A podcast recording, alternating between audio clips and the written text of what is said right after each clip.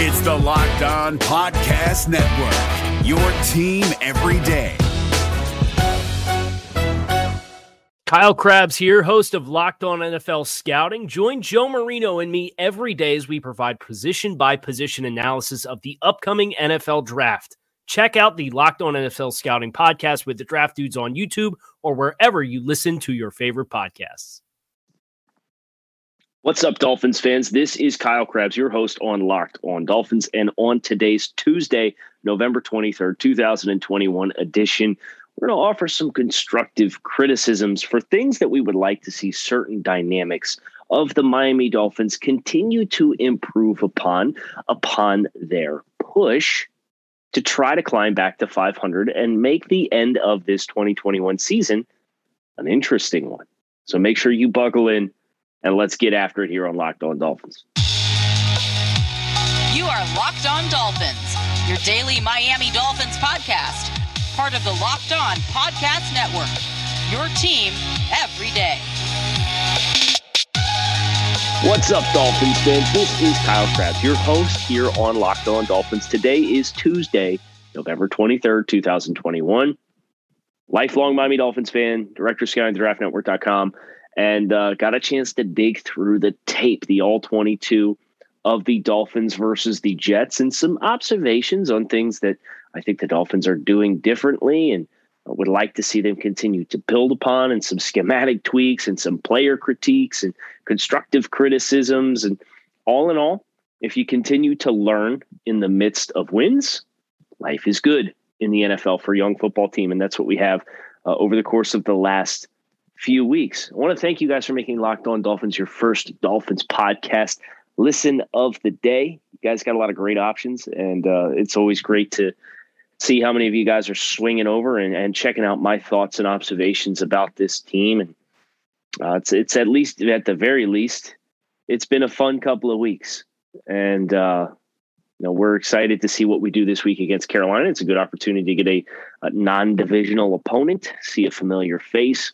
in Cam Newton, who, of course, Miami greeted uh, in Miami last year when he was a member of the New England Patriots. So, in the midst of the, the build up to this week's game against Carolina, looking to figure out how we're going to uh, make that magic happen and try to collect another win. But as I went through and I watched this tape of the Jets game, I think it's clear the Dolphins have found a combination that they like uh, on the perimeter. They they've come back to it. They had success with this against Baltimore. It helped manufacture uh, the big play uh, to Albert Wilson in that game from Tua, caused the coverage bust. Uh, and Mike Gesicki in one of the very first plays in this contest against the Jets. Uh, a similar concepts. They are finding different ways to get variations of a wheel concept on the outside. When it was Albert Wilson, it was a jet motion across the set. And whoever that receiver was on the line of scrimmage, uh, he kind of pushed inside a little bit, and that occupied that outside corner, uh, created some some uh, contact, and Albert Wilson ran scot free around the outside, unimpeded, turns upfield, and he's got a lot of room to work, a lot of room to run. For Mike, uh, he was in a twin set to to the left side of the field, and they ran uh, effectively an RPO. I believe it was an RPO. It's either play action pass or an RPO, and and it just kind of based on how the offensive line um, blocked things up. I think this was always going to have a run option to it because they they were very aggressive in their their doubles on the line of scrimmage. Um, Jaylen Waddle runs a glance, and everybody knows that this RPO with the glance and and you see teams sitting, starting to try to sit on that slant route a little bit more. So uh, the fir- very first play, they came out and they they ran Mike with a little stick route that picked up a couple of yards. Um, but the big gainer from Mike to catch and run up the left sideline, uh, Jaylen Waddle ran the glance, and Mike pushed to the perimeter and turned up field. And as as long as you you know your offensive linemen don't get too far downfield in these RPOs. This is an exciting layer that Miami is is looking to add more spacing issues, not just horizontally, but also vertically. But it is not an infallible approach. And that was evidenced by the OPI, uh, the offensive pass interference on, I believe it was a big play to Albert Wilson that was negated. And they called the OPI on Durham Smythe, who was running like a slice route out of the backfield into the flat. And there was a 0% chance that the OPI was on Durham Smythe because he literally didn't touch anybody on the play. They they either called it on Jaylen Waddle, who ran like a little stick, uh, but he got to the top of his stem and he did extend his hands, uh, or Mike Gesicki on the back re- on, on, the back end because this was another RPO play that that featured. Uh, they, they kind of high load that corner on the outside again. But Tua, you know, when you when you do look to push the ball, you have to hold the ball longer. So Tua has the ball for a little bit more of an extended period of time. These offensive linemen, you run the risk of them getting upfield. These wide receivers who are in conflict, uh, they end up pushing up and creating and initiating contact. And I believe that's what the referee saw from either Waddle on the front side of the play or Gesicki on the back side of the play to throw the flag. Now, how you misidentified Jaylen Waddle versus Durham Smythe, I have no idea. but they they did. Um, so this is the storyline to watch schematically with what Miami did here is these throws still have to be reasonably quick hitters, or you have to change your coaching point for your pass catchers. And I think there is a very clear and obvious opportunity for Miami, Miami to improve uh, what they are doing in a lot of their receiving concepts uh, because Miami getting flagged for as many OPIs as they did last weekend. I guess technically by the rule of the law, some of them were indeed OPI, but uh, teams run run rub routes every weekend. Teams run RPOs and have receivers block every weekend. But Miami's not particularly good at either one of those concepts. The, the guys running the rub routes, too often they get their hands extended and they're into bodies, and you can tell that there's not an intent to work the space. I would like to think it can be just as simple as hey, go run through his outside shoulder, keep your hands down, and run your route and don't extend. But this has been, Miami's been pretty consistently popped for these throughout the course of the season.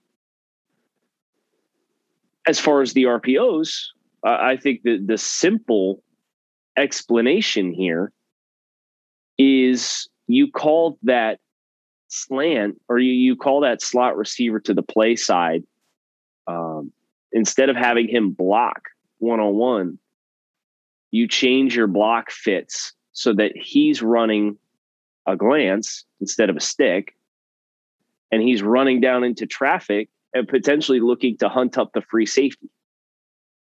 And you change his his aiming point so that by the time his route develops, he's either A running around looking for the ball or he's going to see by defensive reaction that it's a run and then he can hunt up free safety. Like that's that's an appeal for RPOs. It's it's kind of those those timing issues, and and we did get some feedback from a couple people on social who made a great point about time.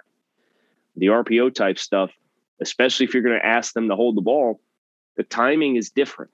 And that's a tweak as Miami looks to build out their RPO game, which they I've I'm really excited with what they're doing uh, with this wheel concept depending on top of it. You just now got to be aware that there's some domino effects that come as a result of that. I think for Tua Tagovailoa, my constructive criticism uh, from week 11 uh, i think especially particularly early in this contest uh, his anticipation beyond where his eyes started for the play uh, thought there was some room to quicken that process up a little bit i went back and looked at the interception that he threw on the over route to jaylen waddle and he's getting to the top of his drop and he pushes his drop to the right uh, but the pocket integrity is fairly clean uh, they went they went max protect. It was play action pass, and Tua's drop is pushed to his right. And I feel like he was doing this to try to get himself lined up to throw a tight window throw to Mike Gesicki. But Mike got press coverage to his right and never got off the defender. So by the time Tua decides at the top of his drop, which he's he's stemmed to line up to throw to his right, it says, "Oh shoot, I got to work off of this." And Jaylen is screaming across the middle and there's a zone, def- like a little rat defender who's sitting there in the intermediates who Tua would have had to work to have gotten this throw up and over. He could have done it if he was properly lined up to throw, but because he faded to his right, now he has to quickly reset his feet. And the process of him trying to get lined up to throw uh, his feet were lined up up the hash, but he's trying to throw this ball up and over outside the numbers.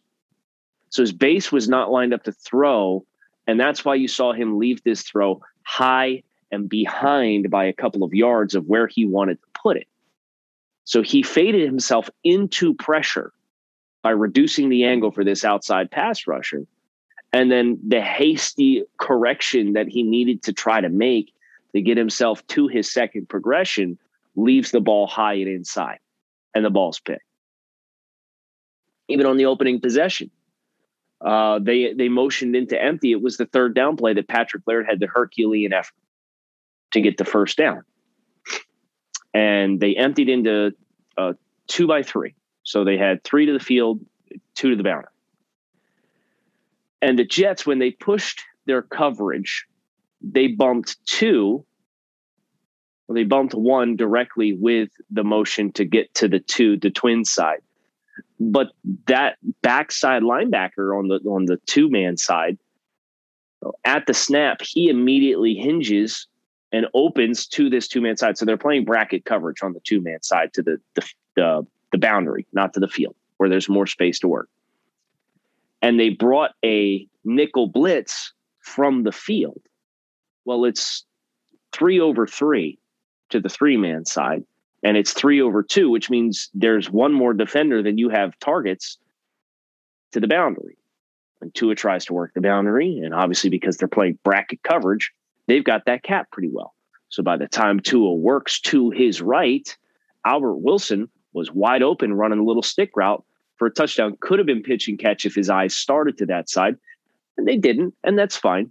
But as soon as Tua sees that linebacker turn and bracket the two man side, come right back across, you'll identify that nickel blitz much more quickly. You can probably get the ball up and down because they were trying to take a middle of the field safety and push him to the, the second man in the three man alignment. That's a lot of ground to cover.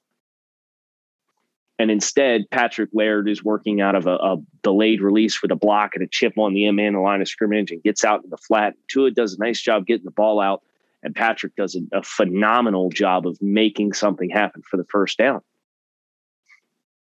But just little things like that with anticipation, continuing to work on them and getting those eyes in the right places and getting those eyes beyond where you're initially anticipating a little bit quicker, I think is really going to continue to help Tua set himself up for success. And the only way you're going to get better at that is with reps, right? It's the only way you're going to get better in those instances. So this was, and as the game went, I think the anticipation got a little better and better and better.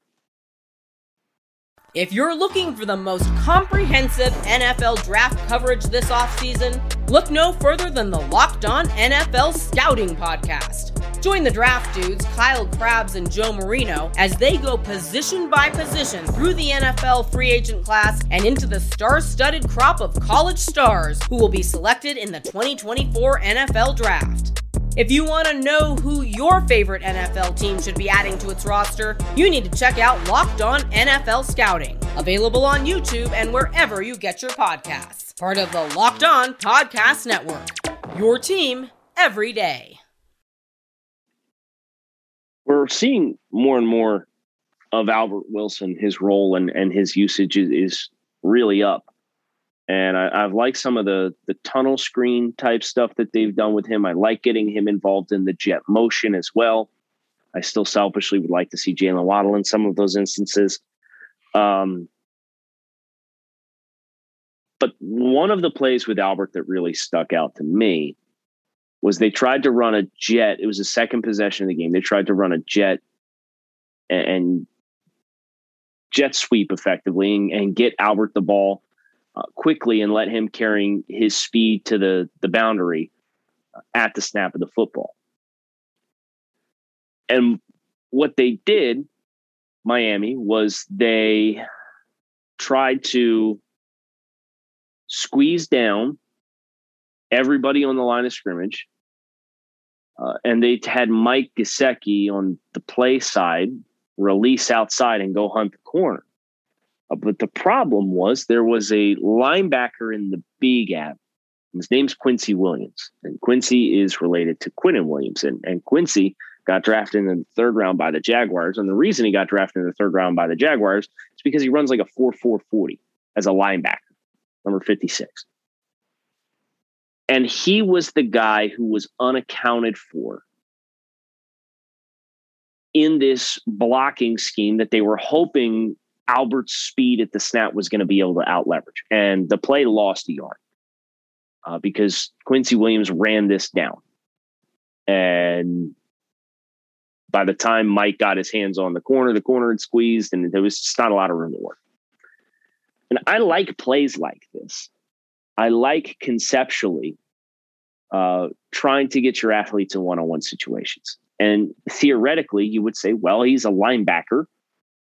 Leave him unblocked. Albert can beat him to the edge, but not when he runs a 4 4. So this goes kind of goes back to I don't remember which offensive line coach it was, but I was watching a clinic one time. Um, and the coach was talking about who you choose to block on any given play. Talking about offensive line, it might have been Alex Gibbs. Alex Gibbs spent time with um, the Broncos with their offensive line, the Chargers with their offensive line, the Colts, the Chiefs, uh, back with the Broncos for another eight years, uh, Atlanta Falcons, Houston Texans, Seattle Seahawks, uh, and then back with the Broncos again. He's on the coaching staff for the Broncos for, for two of their Super Bowl wins. Uh, it's kind of off that Shanahan tree, right? And if it wasn't Alex Gibbs, then then please forgive my ignorance. But I want to say it was Alex Gibbs. And he was talking about the difference between blocking safeties and blocking corners. And you know, Quin- Quincy Williams is, is neither one of those but it was a relevant observation in that he said, you don't block corners. Make your corners tackle. Those guys want to play pass coverage. So I, I, applied this to this specific play because I'm thinking about you got Mike as a 250 pound tight end slash pass catcher. so the broadcast said Mike didn't want to just be bucketed as a tight end. And I understand why, given his usage in his role and his contract situation. You have a 250 pound pass catcher, and he's in a reduced split because you're trying to create as much edge as possible. Instead of pushing him outside for an off corner to try to block him, wouldn't you want Mike to step down and crack on that linebacker and just get a, a piece and seal and have Albert Wilson in a one on one situation in the outside one third of the field with a corner and dare him to tackle you? Don't block corners.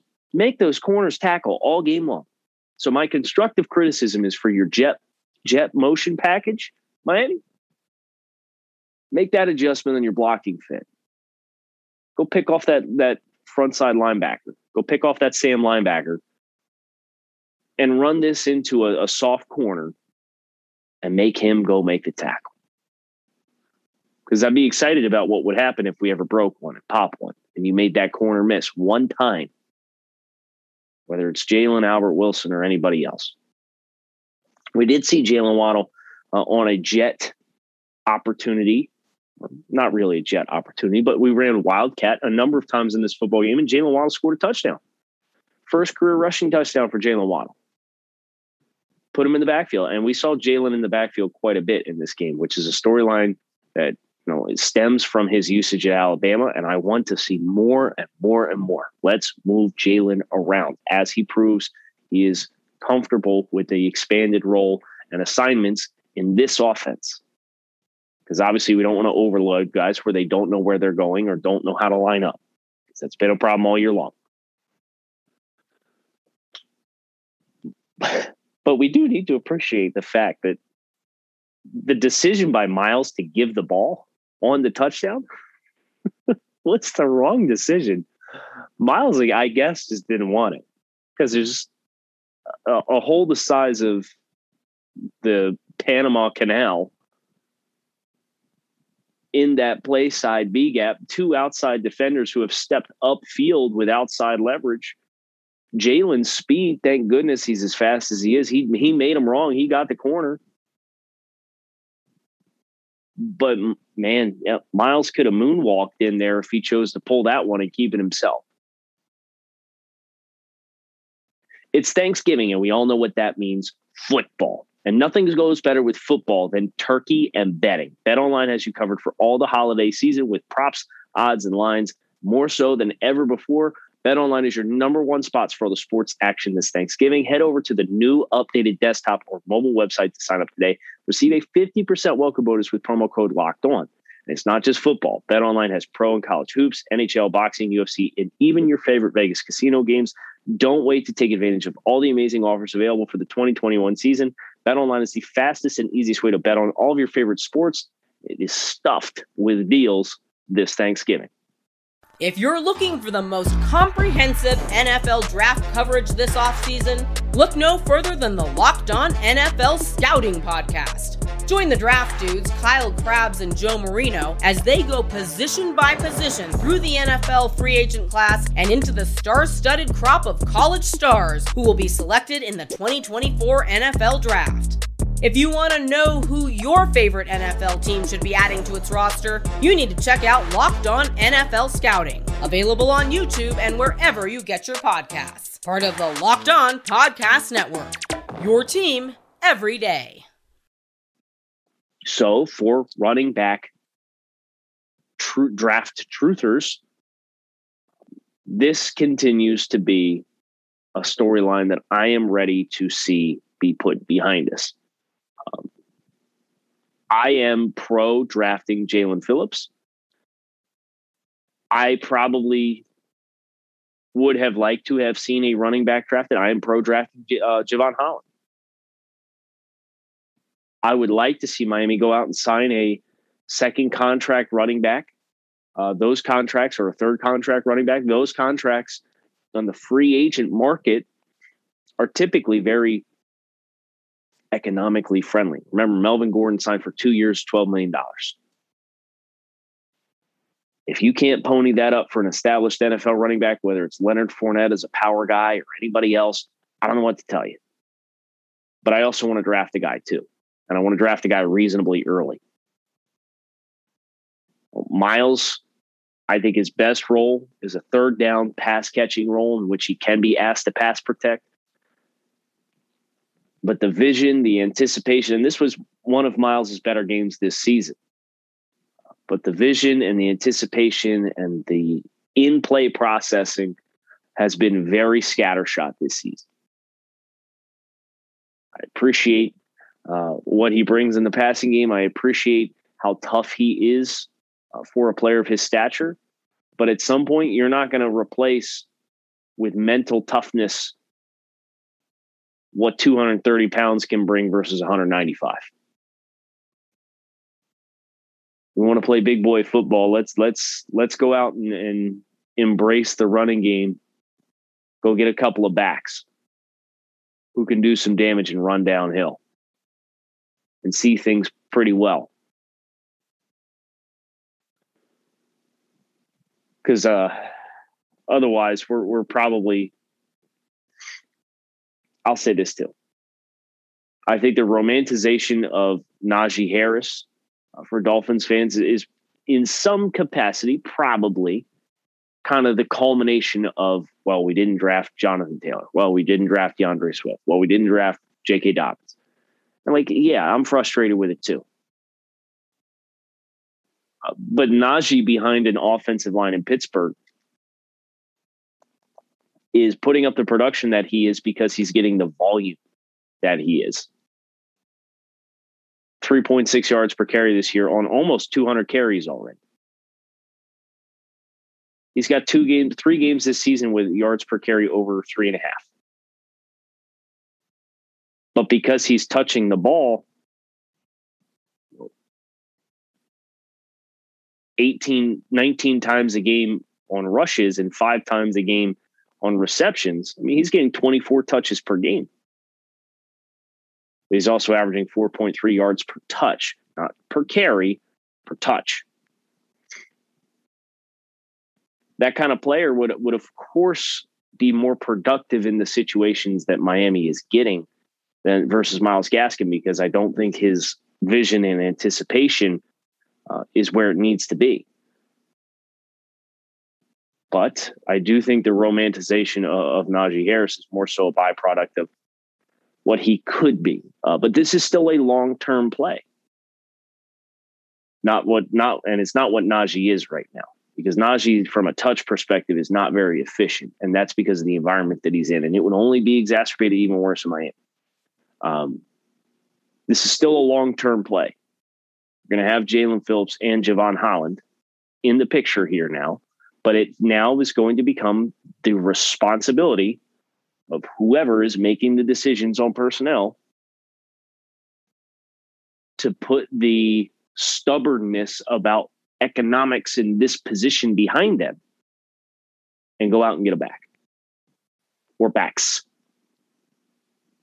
multiple backs because now I mean even, Salvon Ahmed was a great story last year. Dude, dude's getting um, is not dressing for game days in favor of of Duke Johnson now.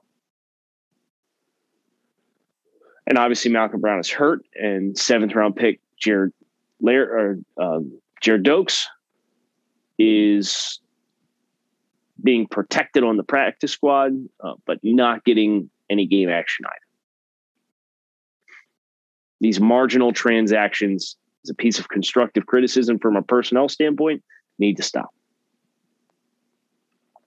We got a lot of uh, observations out of the way, and we really didn't even get to the defensive side of the ball, uh, which is a testament to all of the storylines we have with this team. Uh, we are going to continue to pound away here, and let's do defense tomorrow uh, on the show.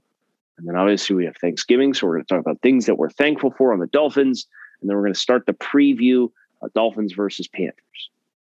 So make sure you keep it locked in right here on Locked On Dolphins. I'm your host, Kyle Crabbs. Thanks as always for listening to the show. We hope you make it a great day. Fins up. We hope to talk to you again tomorrow. Make it a good one. Hey, Prime members you can listen to this Locked On podcast ad free on Amazon Music. Download the Amazon Music app today. Is your team eliminated from the playoffs and in need of reinforcements?